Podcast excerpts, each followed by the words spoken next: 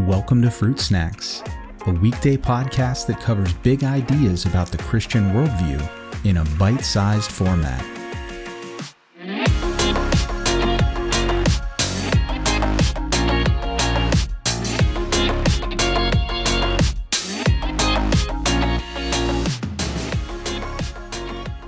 Hey everyone, welcome back to another episode of Fruit Snacks.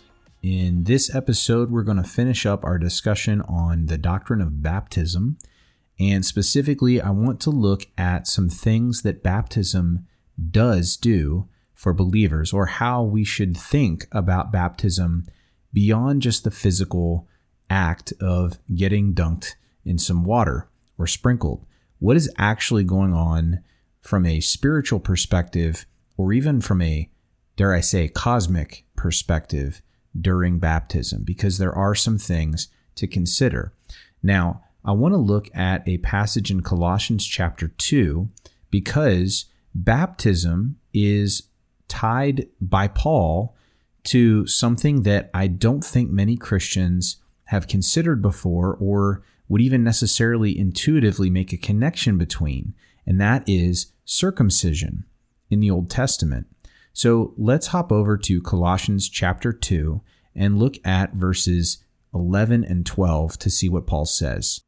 In those verses, Paul writes, In him, speaking of Jesus in the context, also you were circumcised with a circumcision made without hands, by putting off the body of the flesh by the circumcision of Christ, having been buried with him in baptism, in which you also were raised with him through faith in the powerful working of God, who raised him from the dead.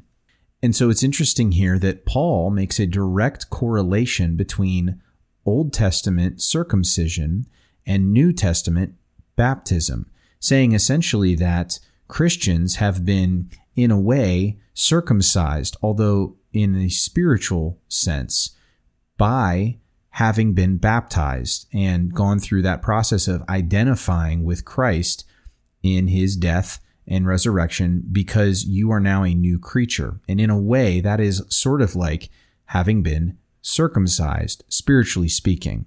Now, what that means is a couple things. Because in Paul's thinking, baptism is directly correlated with circumcision, that means that we cannot, or at very least we should not, ascribe to baptism anything that cannot also be ascribed to circumcision.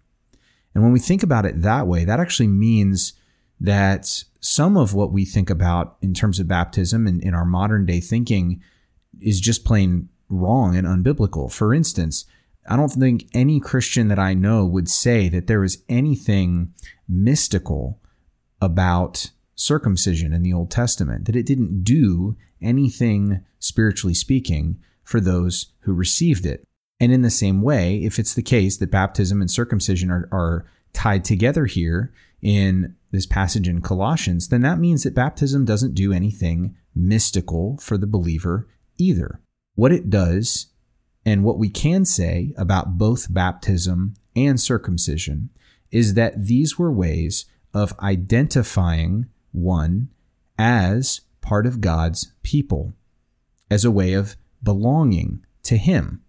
But we can certainly affirm that circumcision was not in any way salvific, that is, gaining salvation for a person in the Old Testament.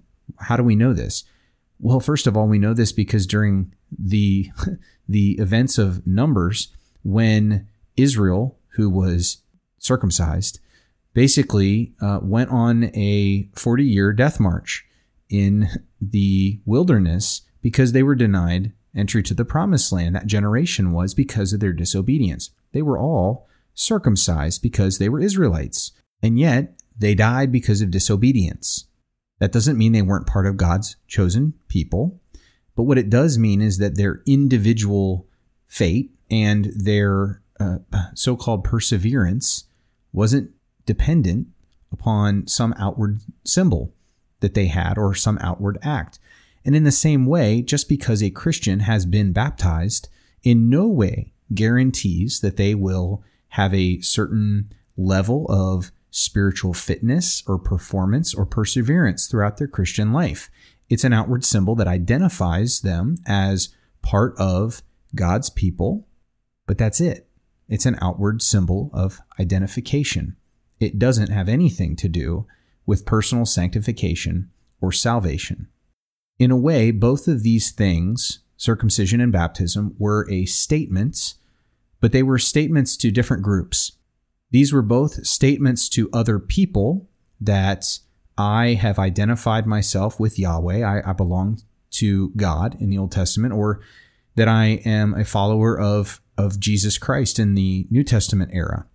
But I want you to think about baptism also as a form of spiritual warfare because by choosing to get baptized as a Christian, you are making a declaration to spiritual darkness. You are drawing a line in the sand, so to speak, and saying, This is where my loyalty lies now. You have no power over me anymore.